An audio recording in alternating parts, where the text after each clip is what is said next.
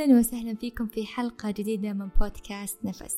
أنا سماح العثمان، مدربة في السلام الداخلي ومدربة تقنيات العلاج بمجال الفكرة. كثير تجيني أسئلة عن العلاقات، وتحديدا كيف أختار شريك حياتي المناسب أو الشخص المناسب لي، كيف أعرف أنه هذا الشخص يناسبني أو في بيننا تشابه، وكيف أعرف أنه هذا الشخص غير مناسب لي. هذا الموضوع جدا عميق ويحتاج نسأل فيه ناس مختصة، واليوم عندنا ضيفة مميزة راح تساعدنا في الإجابة على هذه الأسئلة. خذوا نفس عميق وخلونا نبدأ.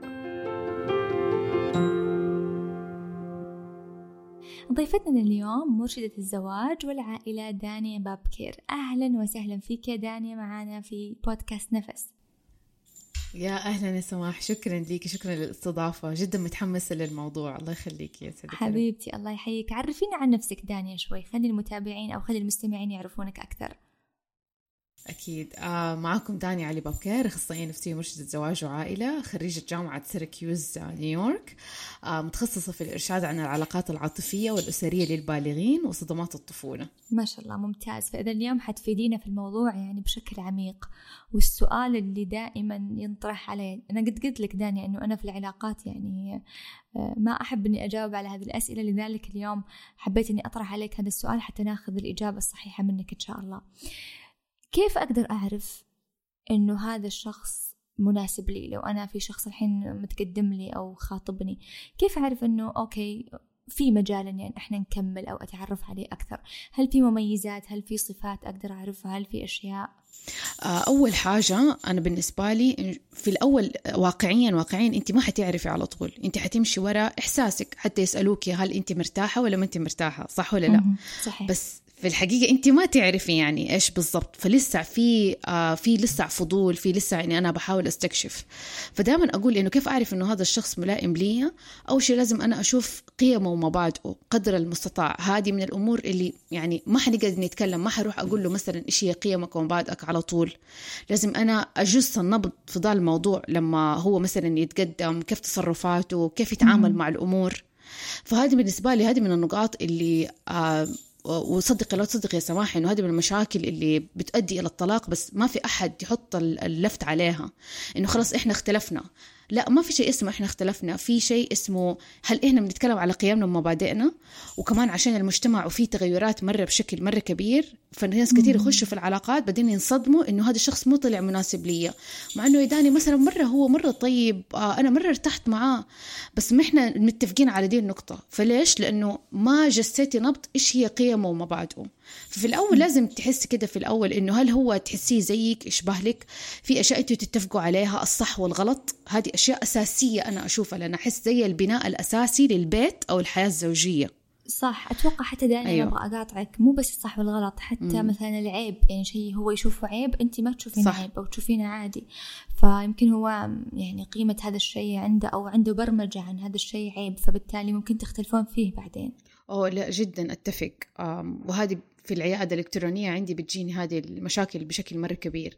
يعني يمكن المثال اللي أنا حجيبه يربط بالقيم والمبادئ والتغيرات اللي حاصلة. أيوة، أعطينا مثال يعني إذا تسمحي لي، يعني شيء جدا واقعي. يعني مثلا من الأشياء اللي بتجيني في العيادة، مثلا بتجيني بنت خلاص مخطوبة ومرة مبسوطة من خطيبة وكل حاجة، وبعدين بتقول لي إحنا كل شيء تمام، لكن أنا مرة متضايقة إنه هو متضايق إني أنا ما مثلا أغطي، أو مثلا ما أحط الطرحة، إنه أنا مش محجبة. فهذا الشيء يعني جدا له علاقة بالقيم والمبادئ. فمثلا وهو بيجي يقول أكيد يعني أنت من نفس مجتمعي، يعني أكيد أنا أتوقع منك إن أنت تغطي. هي بتقول لا، مش شرط، أنا خلاص شايفة إنه هذا الشيء مش مهم دحين. فشايفة ده الموضوع جدا حساس، وهذا شيء واقعي. وفي الأول أنت تكوني معجبة بي والحمد لله كل شيء تمام، بس هذا الشيء لازم تكتشفيه من البداية. عارفة كيف؟ ما حد يخطر في باله يتكلم مثلا في ذا الموضوع أحيانا. وفي ناس تقولك لا، أنا لازم أسأل عن ذا الموضوع، إنه هل هي محجبة أو غير محجبة.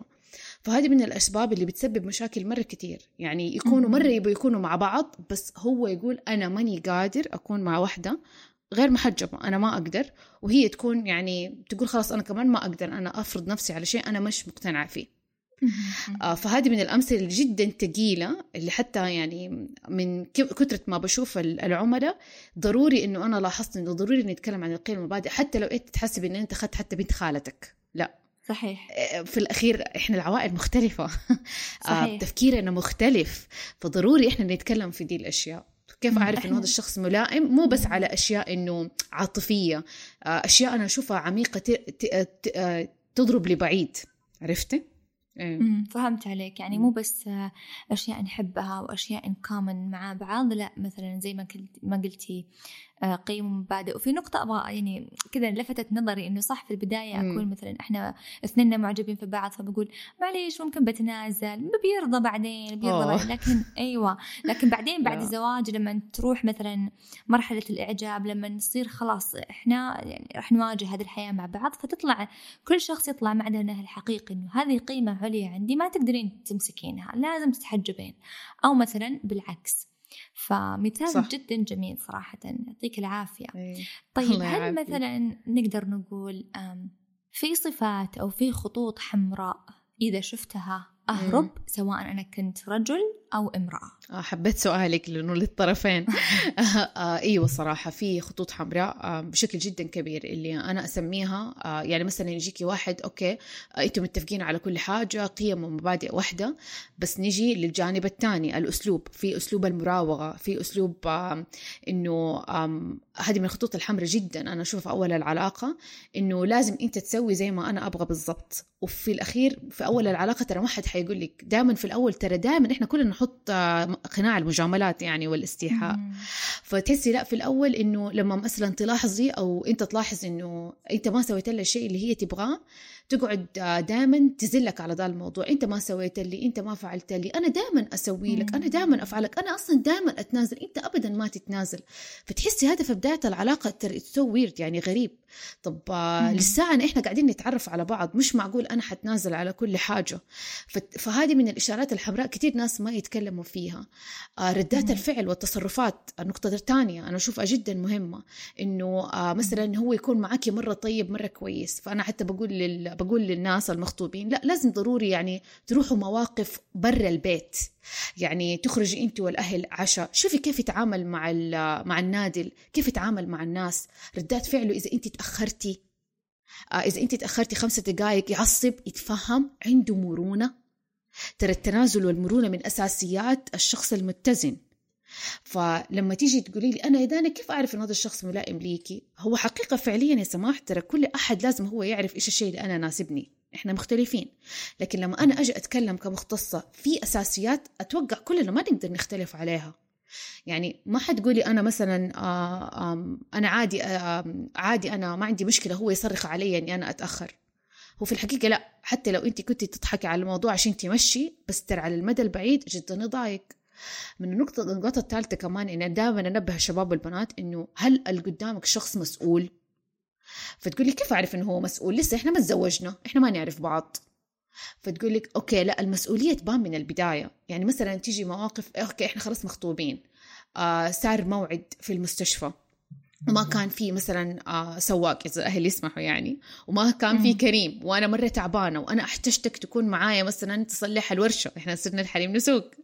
طيب قال لك أوكي طيب تمام طيب أوكي طيب حبيبتي خلاص إن شاء الله أشوف أنا أجي ولا ما أجي، وهي مثلا تعرف إنه هو فاضي، وبعدين يقول لها لا خلاص يعني خلاص أنتي مو رحتي، مو قريب منك، ليش تبين أجي؟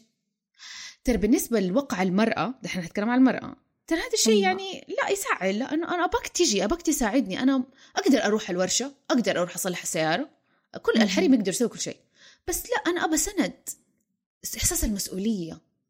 هو لما يطلب منها حاجة أبى دعم منك، فهذا الشخص يخليني هذه الأشياء اللي لا هذا الشخص ملائم لي، أحس إني أبى أوصل للأمان. عارفة سماح؟ شعور الأمان جدا مهم للطرفين. حتى هو لما يطلب منها يقول لها إيش رأيك اليوم نروح كده، يعني حتى مو نروح، أحيانا في بنات يقولوا لي داني أنا مرة أخاف لما خطيبي يقول لي زي كده، يعني يقول لها إنه أنا مرة إن شاء الله بإذن الله لما نتزوج أبى آكل من يدي كل يوم فطور. فهي تنفجع. لا تو ماتش لا كل يوم فطور. فهي على طول ترد وتخاف، لأنه هي تحس إنه أنت كده يعني أنا ترى عندي شغل، أنا بدري إيش. فدايما أقول للبنات لا، إنه لا تفكري كتير. في الأخير الرجل يبقى إحساس المسؤولية، ترى إحساس الرجل من المرأة المسؤولية، الشعور بالأمان. الشعور بالأمان بالنسبة له أكل، هدوء، بيت مريح. بس طبعا أنت حتاخذ شخص إن شاء الله يكون متفهم، أول شيء يكون القيم والمبادئ، فلا تخافي إنك حتسوي فطور كل يوم، بس هو يبقى يأكل من يدك. فتعرفي دي الأشياء الصغيرة ما حد يتكلم عليها، بس ترهية اللي إذا لاحظتيها وكنتي شفافة أو كنت شفاف مع شريكتك خطيبتك، ترى تتسهل الأمور سبحان الله، وتحسي إنه لا أوكي أنا مبسوطة معاك وأنا مبسوط معاكي. عرفتي؟ طيب سؤال، مثلا أنا كنت يعني بحاول إني أنا أشوف قيمه ومبادئه وأشوف هل هو مسؤول، يعني أحاول إني أختبره، مو أختبره بس بقدر ما إني أفتح عيوني شوي. طيب لو شفت شيء أنا مثلا ما أعجبني إيش أسوي؟ أيوه. هل قلتي لي شفاء يعني كابل أو خطيبين يكونون شفافين، هل أروح أقول له ولا إيش أسوي في هذه الحالة؟ يعني مثلا جميل. شفت إنه هو بتأخر، بيعصب علي لما أنا بتأخر، أو ردود أفعاله شوية قاسية مع الناس اللي برا، إيش التصرف اللي ممكن أعمله؟ شوفي سؤالك جدا رائع، وأتوقع كثير ناس يحتاجوا يسمعوا دي الإجابة. أول شيء أنا دائما أقول ما هو أدى ردة فعل، أنا ما حأدي ردة فعل على طول. فما ينفع انت يعني صار موقف وشفت انه هو مثلا زعق على النادل وتعامل باسلوب انا في حياتي مثلا ما شفته ولا تربيت عليه، هلا طبيعي اني انا ازعل؟ ايوه حزعل، حقلب وجهي شويه، حيختلف وشي مع وشي، احنا بشر عادي. اقعد انت فكري في الموضوع بينك وبين نفسك وما تردي عليه الا مثلا يعني بعد ساعات، انت لازم تراجعي نفسك عارفه.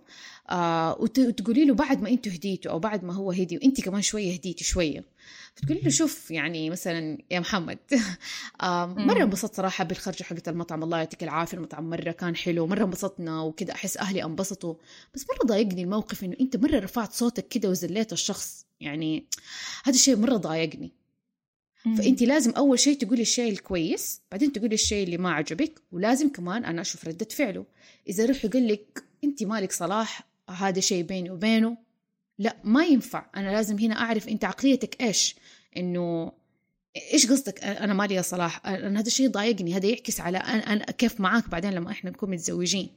مو قصدي أن أنا أتدخل في كيانتك أنت مثلا كرجل، لا. التعامل حلو وحسن المعاملة والأخلاق الحسنة مهمة.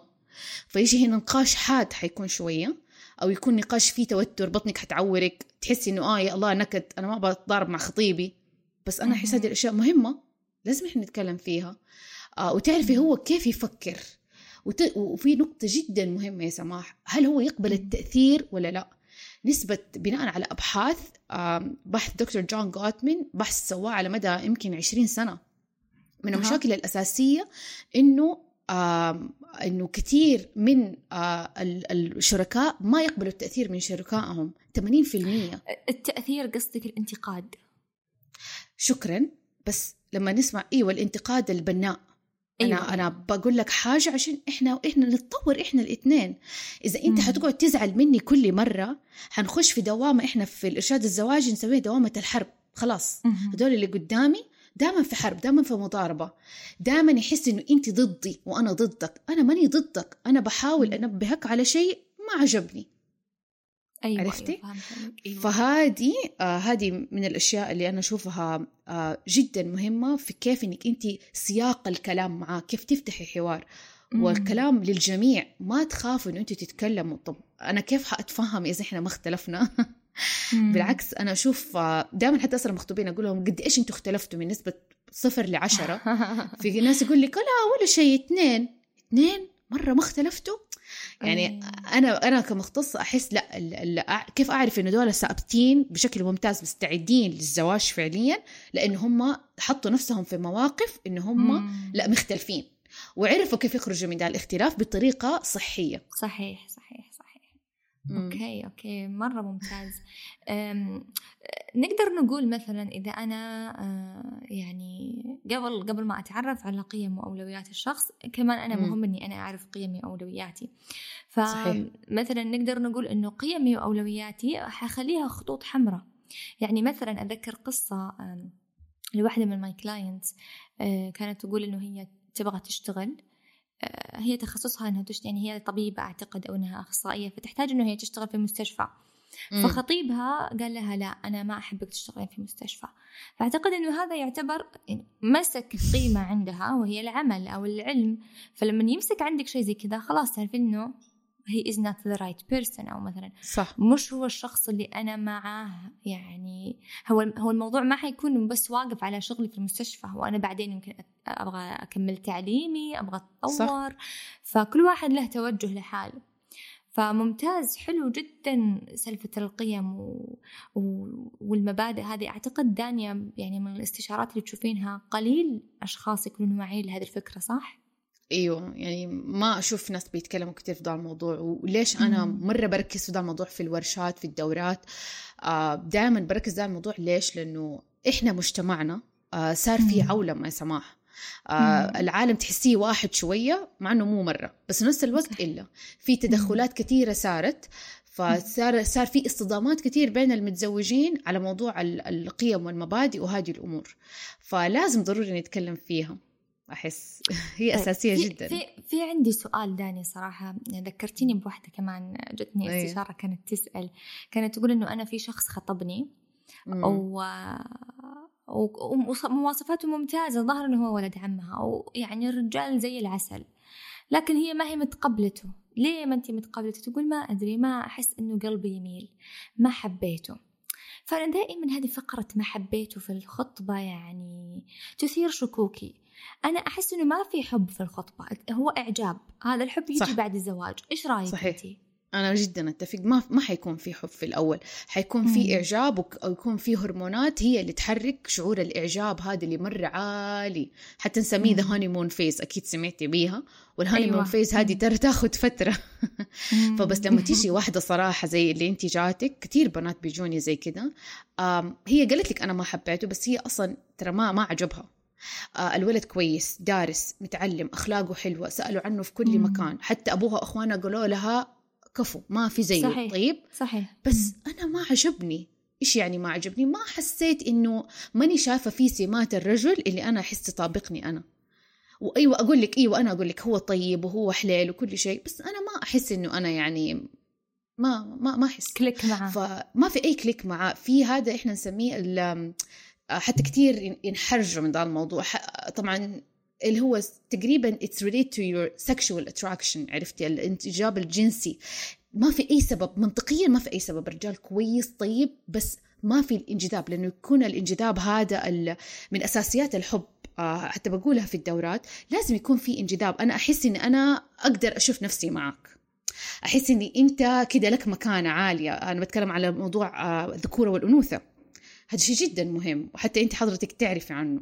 بتحسي لهذه النقطة ما في أي منطق، تمام؟ بالنسبة للمنطق ما في، بس في شعور جدا أساسي لما أنا أبني كيف إنه أعرف إذا الشخص ملائم لي. فأتفهم هذه الإنسان لما تقولك أنا ماني حاسة إن أنا معجبة به، وأحس مو شرط يكون في منطق. أيوة لا تكملي معه، لأن أنت هتظلمي نفسك وتظلميه. لأنه سماح كتير بنات برضو جوني بتقولي أصلا من بداية الزواج أنا حاسة إني أنا ماني قادرة معاه، بس كل أهلي بيقولوا لي يا بنتي هو كويس خلاص كملي معاه.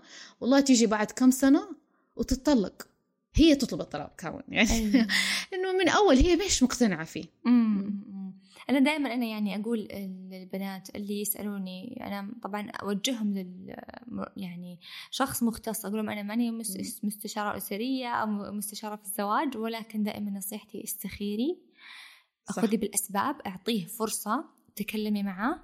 لو حسيتي أنه أنت خلاص مسكرة الموضوع، ما في إعجاب، ما في الهرمونات، ما تحسي أنك متحمسة تبين تشوفينه، متلهفة تبين تسمع فيه، فضول، معرفة، خلاص من حقك أنك أنت تقولي لا، ومن حقه أنه هو كمان يقول لا. أكيد. طيب السؤال المهم، لو أنا أعطيت فرصة وتعرفت عليه وكل شيء أوكي، لكن ماني حاسة أنه هو مناسبني، كيف أقول لا؟ سواء أنا كنت رجل، لأن ترى حتى الرجال يستحون ويعني أوه يا الله مرة إيه يحسون أنه عيب كيف أكسر قلبها أو أيوة أفشل أهلها أو أيوة أفشل أمي، وحتى البنت كيف أفشل رجال جاي بيتنا أقول له لا، يعني فعل الموضوع شوية كريتيكال. فكيف ممكن إحنا نتخذ هذا القرار بدون ما نزعل أحد؟ نقطة جدا مهمة بالنسبة للرجال، أيوة أنه دائما يقول لك أنا ما بكسر خاطرها، بس أنا بقول لهم جماعة فكروا على المدى البعيد، إنه أنا كيف أنا أقول لا. أنا أشوف المفروض أصلاً كقناعة لأي شخص بيسمعنا المفروض ما يكون في حرج في دي الأمور، ترى هذه أشياء مصيرية، زواج هذا بناء أسرة أسرتين مع بعض، كينونة، مجتمع، فما ينفع أنا أقول إنه أكسر خاطري. طب معلش أنت هتظلم نفسك وهتظلمها، يعني هي مثلاً حبتك وإنت ما حبيتها، كيف انت تسمح انه انت يعني كانك تضحك عليها، لانه هي بعدين حتنجرح تقول لك طب انت ليش تزوجتني، ليش انت كملت معايا وانت عارف انه انت مثلا ما انت معجب بيا، وهي طبعا حتحس. فهذا انا اشوفه ظلم كبير لكم انتوا الاثنين. فلما اجي انا كيف اقول لا، اقدر اقول انه عادي بكل رقي واحترام، الله يعطيك العافيه انت انسانه مره كويسه والله والنعم وتشرفت بيكي وشكرا لكل حاجه، بس انا ماني مرتاح. عارفة ما في داعي أخش في التفاصيل، أقول أنا ماني مرتاح، وأنا أشوفه هذا أبسط حقوق في أي علاقة. وحلو يكون من البداية، ليش أنا مثلا أقول إنه أضغط على نفسي، ولا أقول أو حتى إذا أمي زعلت أقول لها أمي يعني معلش لا تزعلي مني، بوس راسها أقول لها أنا آسف، أنا آسف يعني أنا فشلتك وهذا وقت وجهد ورحنا وسوينا، بس يا أمي أنا ماني مرتاح، أنا صليت الاستخارة مثلا أنا ماني مرتاح، قعدت معاها أديتها فرصة، ما أحس تلائمني.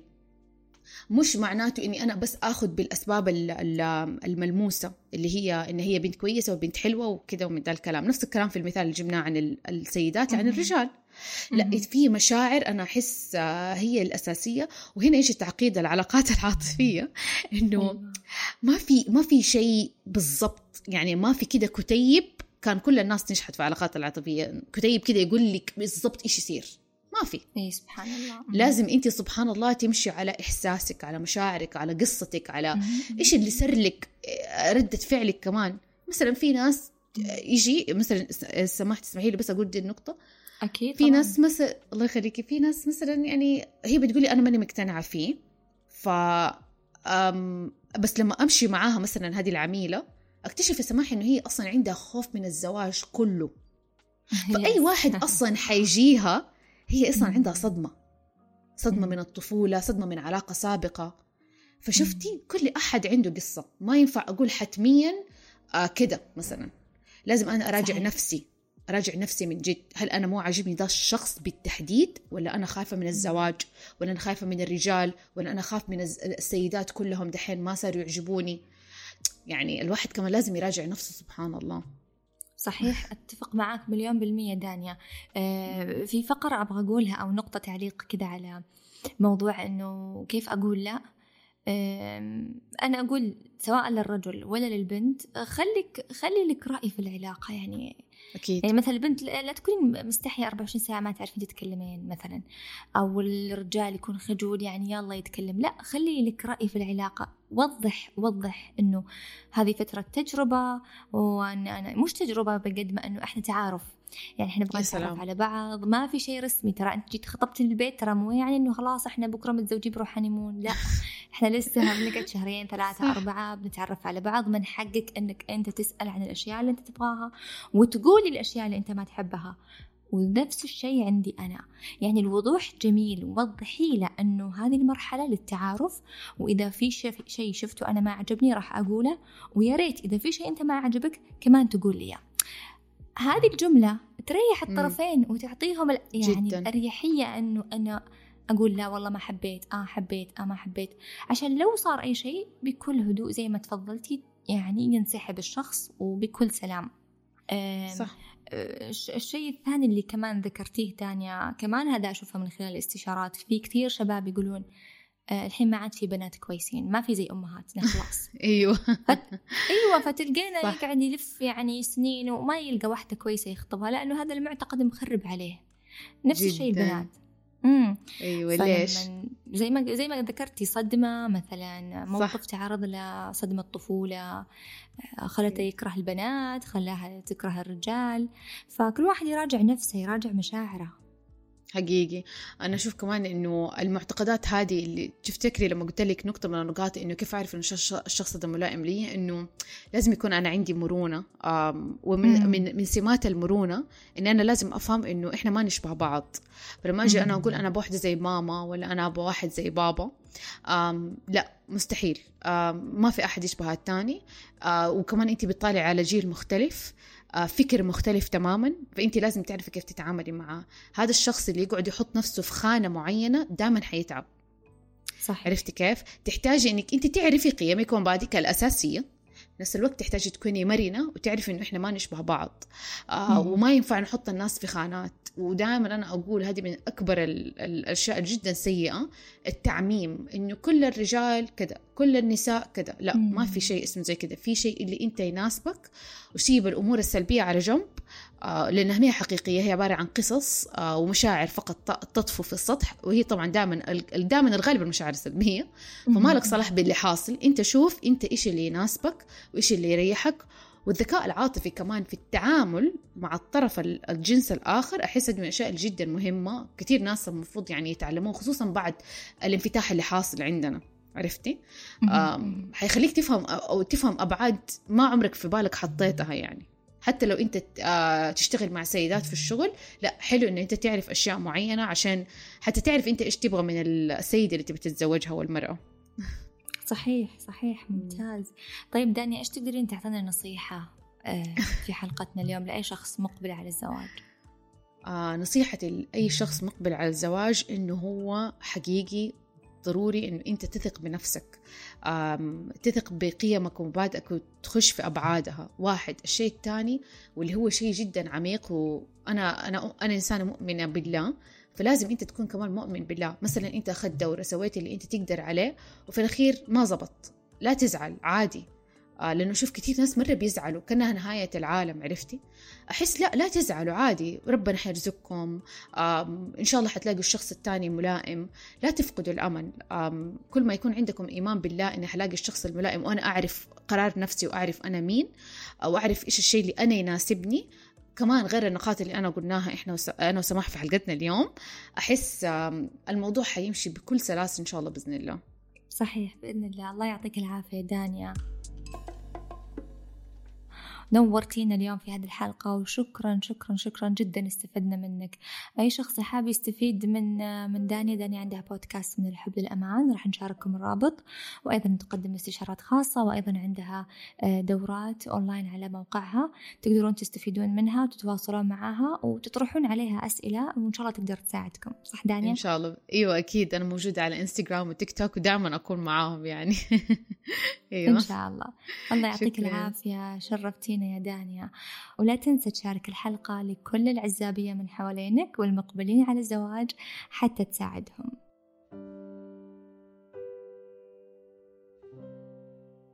وفي الختام خلونا نسأل الله سبحانه أن يهب لنا الزوج الصالح، الشريك المتفهم اللي من خلاله نتطور، واللي من خلالنا أيضا يتطور، الشريك اللي يعرف قيمتك ويعرف كيف يحافظ عليك.